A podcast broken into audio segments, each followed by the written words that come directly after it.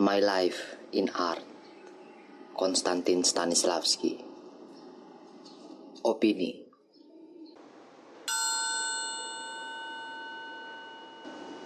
Konstantin Stanislavski. Lahir pada tahun 1863 dan wafat pada tahun 1938 aktor dan sutradara Rusia lahir di Moskow dari keluarga saudagar yang uang hasil usahanya disumbangkan untuk lembaga-lembaga sosial dan seni.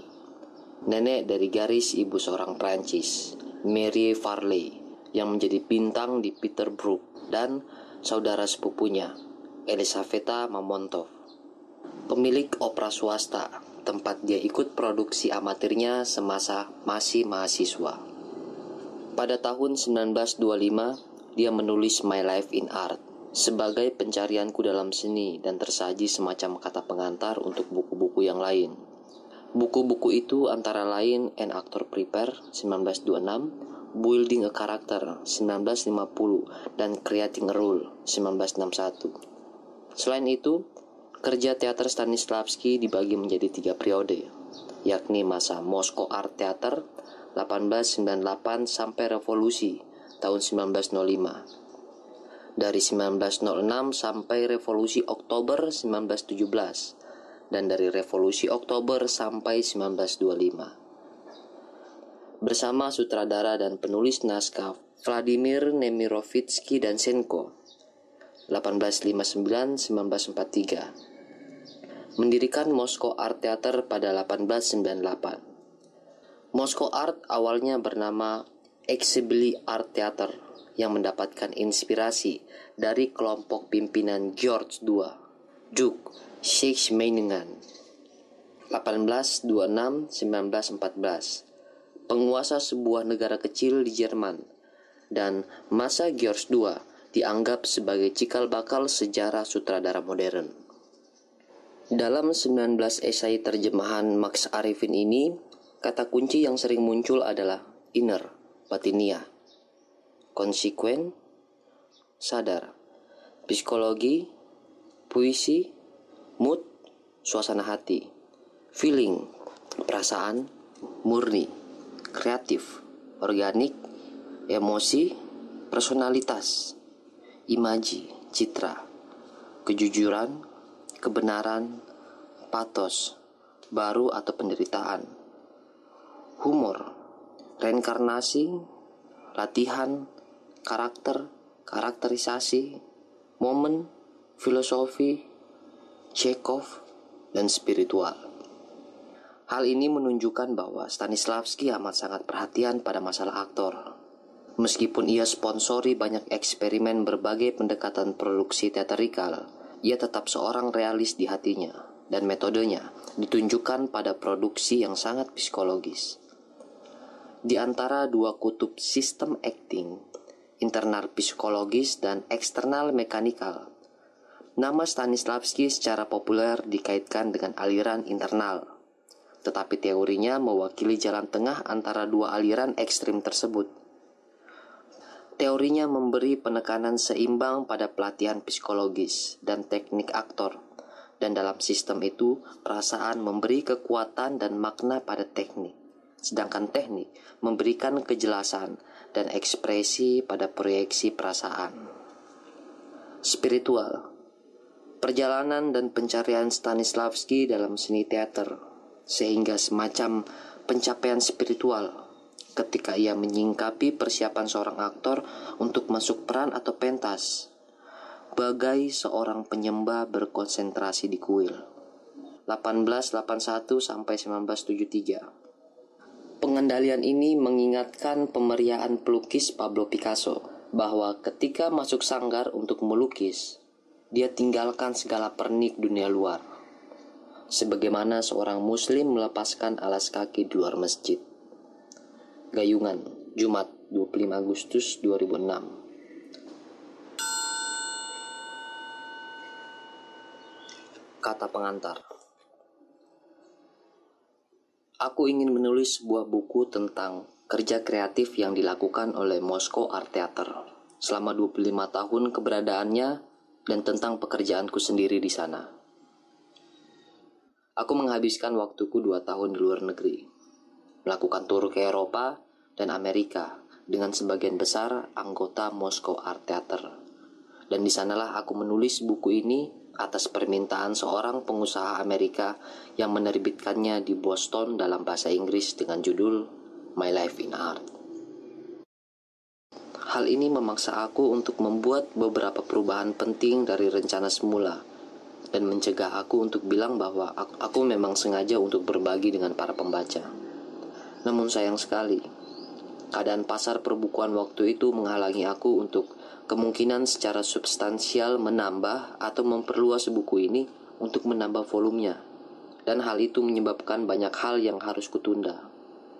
Tak aku mempunyai kesempatan melihat kembali kehidupanku dalam bidang seni. Sebagai contoh, dalam buku ini aku tidak berbicara kepada teman-temanku yang bekerja di Moscow Art Theater, beberapa orang di antara mereka, tetapi tetap populer dan sukses, sementara yang lain-lain tidak. Aku tidak berbicara tentang pekerjaan yang diberikan oleh Vladimir Ivanovich Nomiriv Dasenko sebagai seorang stage director dan bidang-bidang lainnya yang menjadi tanggung jawabnya. Juga tidak tentang usaha-usaha kreatif dari teman-temanku yang lain aktor-aktor Moskow Art Theater itu.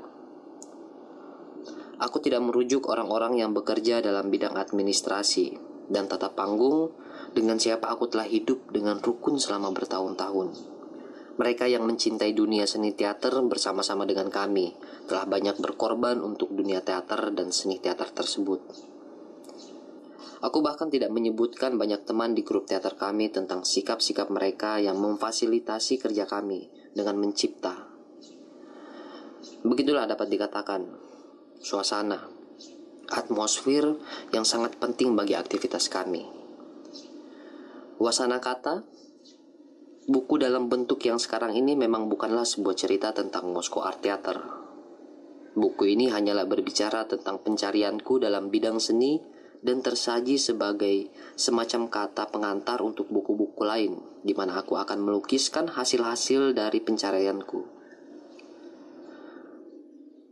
dan tersaji sebagai semacam kata pengantar untuk buku-buku yang lain, di mana aku akan melukiskan hasil-hasil dari pencarianku, metode-metode aku, tentang penciptaan aktor dan bagaimana pendekatannya. 1. Aktor dalam kehidupan sesungguhnya. Kami tidak mempunyai banyak pakaian lama peninggalan-peninggalan dari orang tua kami saudara-saudara atau teman-teman. Juga tak ada perhiasan-perhiasan kecil, pita-pita, kancing-kancing baju, dan benda-benda kecil lainnya. Bagaimanapun juga, mau tak mau kami harus mengganti benda-benda asli dengan tipu daya dan desain-desain lain agar bisa tampak lebih mewah dan megah. Kami juga membutuhkan seorang sutradara dan karena kami tidak mempunyainya, maka aku harus menjadi seorang sutradara. Kehidupan ini sendiri sering memaksa kita untuk belajar lewat praktik. Itulah dua masalah yang kami hadapi dalam kasus dua lakon komedi bangsawan Prancis itu, The Waking String dan The Woman's Secret. Dua lakon pendek dan lucu. Bagaimana kami mengubahnya? Tepatnya, membalikannya menjadi suatu pementasan Prancis yang menarik. Sesungguhnya, jalan cerita dan plotnya sangat sederhana Mula-mula, dua orang mahasiswa mencintai dua orang gadis dari kelas pekerja dan mencari titik-titik kelebahan kedua gadis itu untuk memenangkan cinta mereka. Tetapi, apakah yang menjadi kelemahan dari seorang wanita? Seekor burung kenari jantan, menurut catatan kedua mahasiswa, mencotok betinanya dan sang betina setelah mendapat cotokan yang tepat, kena mencium-cium jantannya. Apakah itu tentang kelemahan tersebut? Seseorang harus mencotok wanita. Kedua mahasiswa itu mencoba melakukan hal itu dan mendapatkan tamparan. Tetapi pada akhirnya, kedua gadis itu jatuh cinta pada mereka dan mereka kawin. Jelas murni dan naif, bukan? Dan inilah plot lakon kedua. Megrio, seorang seniman dan seorang mahasiswa Aku memerankan Megrio, berpacaran dengan seorang gadis pekerja. Sang seniman ingin mengawini gadis itu, dan sang mahasiswa membantunya. Tetapi mereka menemukan sebuah rahasia yang mengerikan. Gadis itu minum minuman keras ram yang ditemukan di dalam kamarnya. Kebingungan dan duka cita. Pada akhirnya, mereka tahu bahwa gadis itu mempergunakan ram untuk mencuci rambutnya. Ram itu diminum oleh mahasiswa dan penjaga gedung. Dan gadis itu jatuh cinta pada sang seniman. Keduanya berciuman pada akhirnya, sementara mahasiswa dan penjaga gedung bersembunyi di bawah meja dan menyanyikan lagu gembira.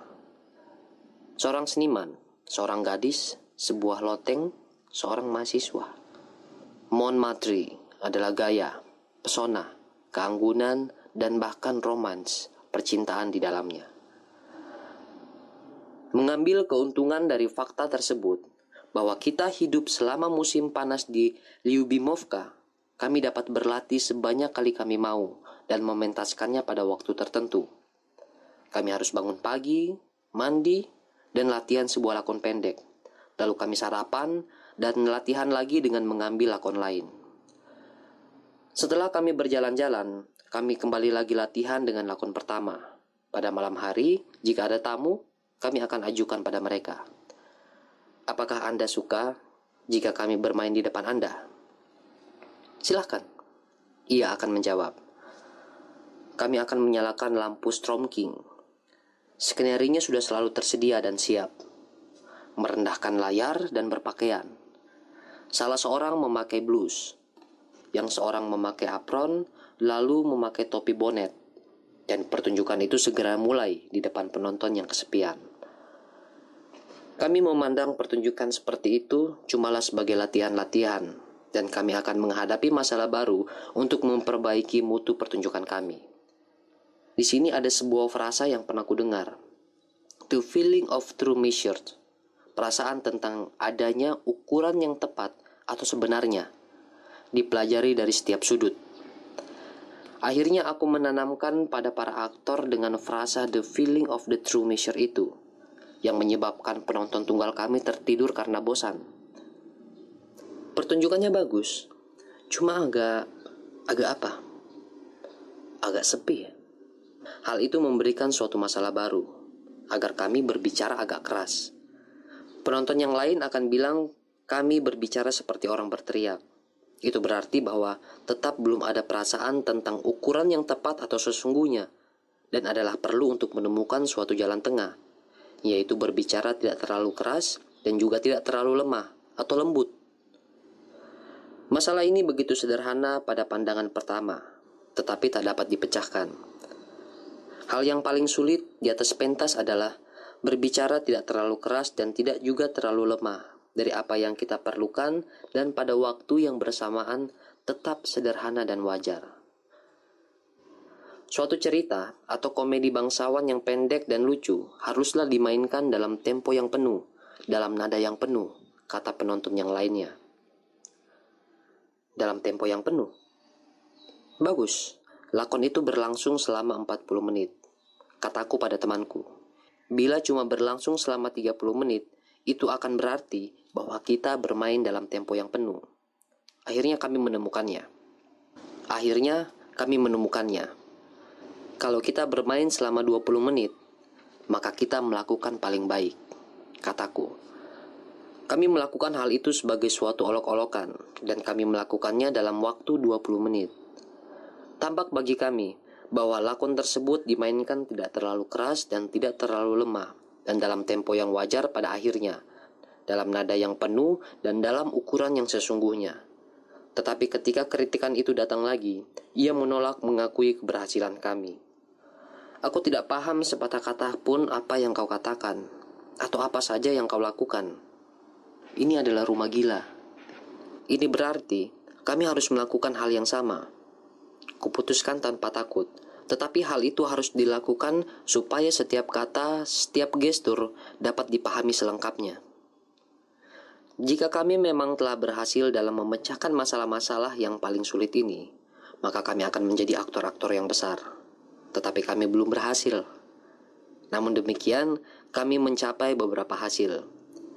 Jika disebut sebagai teknik karakter yang sebelah luar, and other technical karakter, kami mulai berbicara dengan lebih jernih dan berlaku to act lebih pasti, definitely. Hal ini sendiri adalah merupakan hasil, bukanlah sesuatu yang membuat kita tersenyum menyeringai. Dan juga kejelasan itu hanyalah untuk ketepatannya saja. Dan dalam kondisi seperti itu, mungkin saja di sana tak ada perasaan yang sejati tentang realisme. Genius feeling of the realisme. Sekali lagi, kami bingung dan gamang. Lebih-lebih lagi sejak kami tidak menghargai keahlian atau keterampilan teknik yang bersifat luar yang telah kami capai selama kami melakukan eksperimen. Pada waktu yang lain, dengan keinginan untuk memberikan sebuah pertunjukan dengan penonton yang terdiri atas orang-orang yang telah hidup bersama pada waktu lain, dengan keinginan untuk memberikan sebuah pertunjukan dengan penonton yang terdiri atas orang-orang yang telah hidup bersama selama musim panas kami melakukan suatu penelitian untuk suatu lakon yang cocok, dan akhirnya memutuskan untuk menyusun sendiri sebuah operet. Pekerjaan baru kami ini kami dasarkan suatu prinsip yang naif. Setiap aktor harus menemukan perasaannya sendiri yang cocok untuk dirinya sendiri dan menjelaskan apa yang ingin ia mainkan. Sambil menghimpun hal itu menjadi satu, kami mulai menemukan sebuah plot, jalan cerita, dan memasukkan semua bagian yang kami inginkan dan menulis libretonya. Pekerjaan menyusun musik dikerjakan oleh salah seorang teman, Fyodor Alexei Kaskadov. Fyodor Alexei Kaskadamov, teman saya sejak masa kanak-kanak. Kami para penulis yang baru setengah matang itu dan sang komposer mengalami sebuah lika-liku penciptaan. Kami menemukan apa arti dari kata mencipta suatu karya musiko-dramatik untuk dipentaskan dan kenapa begitu sulit menciptakannya. Tak ada keraguan tentang keberhasilan pada beberapa bagian yang pantas untuk dipentaskan. Gembira dan menghasilkan kesempatan-kesempatan yang baik bagi sutradara dan aktor. Tetapi ketika kami mencoba untuk menyatukan bagian-bagian yang terpisah itu dan mengikatnya menjadi satu ke sebuah plot, kami lihat bahwa plot itu sudah usang sekali tidak lagi dapat menyatukannya. Tak ada ide tunggal apa pun yang dapat mengarahkan sang pengarang ke suatu tujuan yang pasti. Tetapi malah sebaliknya. Banyak gagasan atau ide yang simpang siur. Ada yang dari para aktor yang merobek-robek plotnya menjadi kepingan-kepingan yang terpisah. Dalam diri mereka sendiri, bagian itu bukanlah masalah lagi, tetapi kami tidak dapat menyuntikkan atau mencocokkan akun itu bersama-sama. Kami betul-betul tidak memahami sebabnya, kenapa masalah yang berkenaan dengan kesusteraan itu gagal. Tetapi faktanya sendiri yang kami dapati lewat pengalaman kami dalam menulis lakon dan musik adalah sangat berguna. Adalah perlu untuk memutuskan peran apa atau siapa yang akan saya mainkan. Tentu saja aku harus tampan, gagah, dan menyanyikan lagu-lagu cinta Arya dengan lembut agar bisa berhasil dengan gadis-gadis dan mirip dengan beberapa orang penyanyi yang suaranya dapat kutiru dari bergaya di pentas. Aku berada di atas pentas mengembangkan artistik. Ketika orang lain tak tahu apa yang dapat dan apa yang tak dapat dicapai oleh seorang di atas pentas. Setiap orang, tentu saja, mengetahui kelemahan para aktor. Orang jelek ingin menjadi orang ganteng di atas pentas. Orang yang aneh yang kikuk ingin menjadi cerdas dan gesit. Orang pendek ingin jadi orang yang tinggi. Seorang tanpa kemampuan dan pengetahuan tentang syair atau lirik, tetapi ingin berakting sebagai seorang pecinta. Seorang yang tolol ingin memainkan peran Don Juan. Seorang yang asing dan awam tentang tragedi ingin memerankan Hamlet. Seorang pelawak ingin memerankan King Lear. Tanyakanlah pada amatir itu, peran apa saja yang ingin dibawakannya. Anda akan gamang mendengarkan pilihan-pilihan mereka. Orang-orang selalu tertarik pada apa yang mereka sendiri bukan seperti yang disukai. Dan para aktor sering menggunakan pentas untuk mendapatkan apa yang tak mereka capai dalam kehidupan yang nyata, yang real. Tetapi ini adalah jalan yang berbahaya Kesalahpahaman tentang kemampuan sebenarnya dari seseorang dan panggilannya dalam seni merupakan penghalang yang paling kuat dalam perkembangan selanjutnya dari seorang aktor. Itu adalah jalan buntu, dan ia akan menghabiskan waktu bertahun-tahun sampai ia menyadari kesalahannya. Tetapi bahkan pergelaran tersebut membuktikan sebagai sesuatu yang menarik, karena merupakan peristiwa yang paling ilustratif. Saudara sepupuku yang pernah memegang peran penting, tiba-tiba jatuh sakit. Sebelumnya tak ada seorang pun yang pernah memainkan perannya, dan aku harus memberikan peran tersebut kepada saudara perempuan yang tertua. Sekali, memang ia pernah memerankan semacam Cinderella. Pada lain waktu, ia melakukan pekerjaan di seputar pentas seperti menyiapkan busana, mengubah skenery, dan memanggil para aktor bila gilirannya tiba untuk naik ke atas pentas. Dia jarang sekali bermain dan cuma untuk peran-peran kecil. Dan tiba-tiba peran itu menjadi miliknya. Tidak begitu percaya akan keberhasilan dari pergantian tersebut. Aku melatih dia hanyalah karena aku harus melakukannya. Dan sering tidak dapat menyembunyikan ketidaksabaranku terhadapnya, walau tidak bersalah tentang sesuatu dan tidak berhak mendapatkan perlakuan seperti itu. Aku melukai perasaannya, dan sekali pada saat latihan ia kehilangan kesabarannya. Dengan air mata bercucuran, air mata yang menandakan kekecewaannya, saudaraku memainkan adegan yang paling penting itu dengan baiknya. Ia bermain dengan penuh pesona. Kami terpesona dibuatnya. Es itu telah mencair, dan air itu pada akhirnya bebas. Jeruji-jeruji itu telah hancur, dan para narapidana menjadi bebas sifat takut-takut, sifat takut-takut dan malu-malu yang mengungkung dia telah hancur oleh keputusasaan dan temperamen kuat seorang seniman menemukan jalan ke permukaan. Seorang aktris baru telah lahir. Operet kami ternyata tidak berhasil. Malam itu, kami mulai mencari lakon khusus bagi aktris kami yang baru ditemukan. Pilihan kami jatuh pada The Practical Man yang ditulis oleh Jachenko ini adalah beberapa catatan tentang bagaimana kami mengatur latihan. Ini adalah beberapa catatan tentang bagaimana kami mengatur latihan-latihan. Kami memutuskan bahwa untuk lebih mengenal dengan salah satu bagian dan memasuki bagian tersebut adalah perlu untuk menjadi terbiasa dengan hal tersebut, dan hal itu membutuhkan latihan-latihan yang tetap. Oleh sebab itu, disetujui bahwa pada suatu hari tertentu kami akan hidup seperti orang-orang yang akan kami perankan dan di dalam lingkungan yang disebut dalam lakon. Apa pun yang terjadi pada hari itu dalam kehidupan real kami, apakah kami pergi keluar untuk jalan-jalan atau mengumpulkan jamur atau pergi berperahu, kami akan dituntun oleh lingkungan, keadaan sekitar yang ada di dalam lakon dan berlaku sesuai dengan peran masing-masing yang ada dalam lakon adalah perlu melakukan adaptasi kehidupan real kami pada perwatakan kami. Sebagai contoh, dalam lakon, calon mertuaku melarang aku untuk melihat anak perempuannya karena aku adalah seorang mahasiswa yang miskin dan jelek, sedangkan anaknya kaya dan cantik. Adalah perlu untuk merencanakan untuk bisa bertemu dengan kekasihku tanpa diketahui oleh orang tuanya.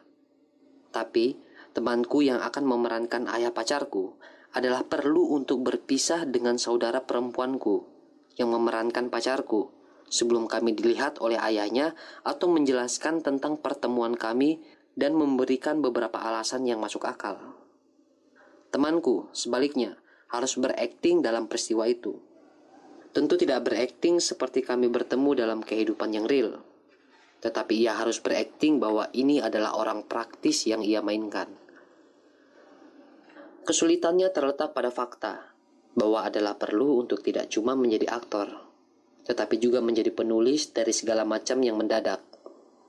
Seringkali tak cukup kata-kata atau pokok dalam setiap pembicaraan, dan kemudian kita harus melepaskan bagian kita untuk sementara dan berkonsentrasi tentang apa yang kira-kira akan terjadi pada dramatik personal di bawah situasi atau lingkungan tertentu, dan memutuskan pemikiran-pemikiran apa atau kata-kata, action, dan gerak apa yang akan muncul atau terjadi sebagai suatu hasil dari kondisi-kondisi kehidupan yang kita hadapi dalam perjalanan kita. Setelah konsultasi tersebut, kita kembali pada peran kita dan meneruskannya dengan eksperimen-eksperimen kita. Sementara kita mempraktikkan dan mengumpulkan bahan-bahan, kita menemukan bahwa pekerjaan kita menjadi lebih mudah. Kali ini, sesuai dengan kebiasaan lamaku, aku mulai dengan meniru aktor-aktor yang terkenal, antara lain MP Sadowski pada teater-teater imperial dalam perannya sebagai mahasiswa Meluzov dalam lakon yang ditulis oleh Ostrovsky yang berjudul Talent and Admirers. Aku mengembangkan kekakuan yang sama.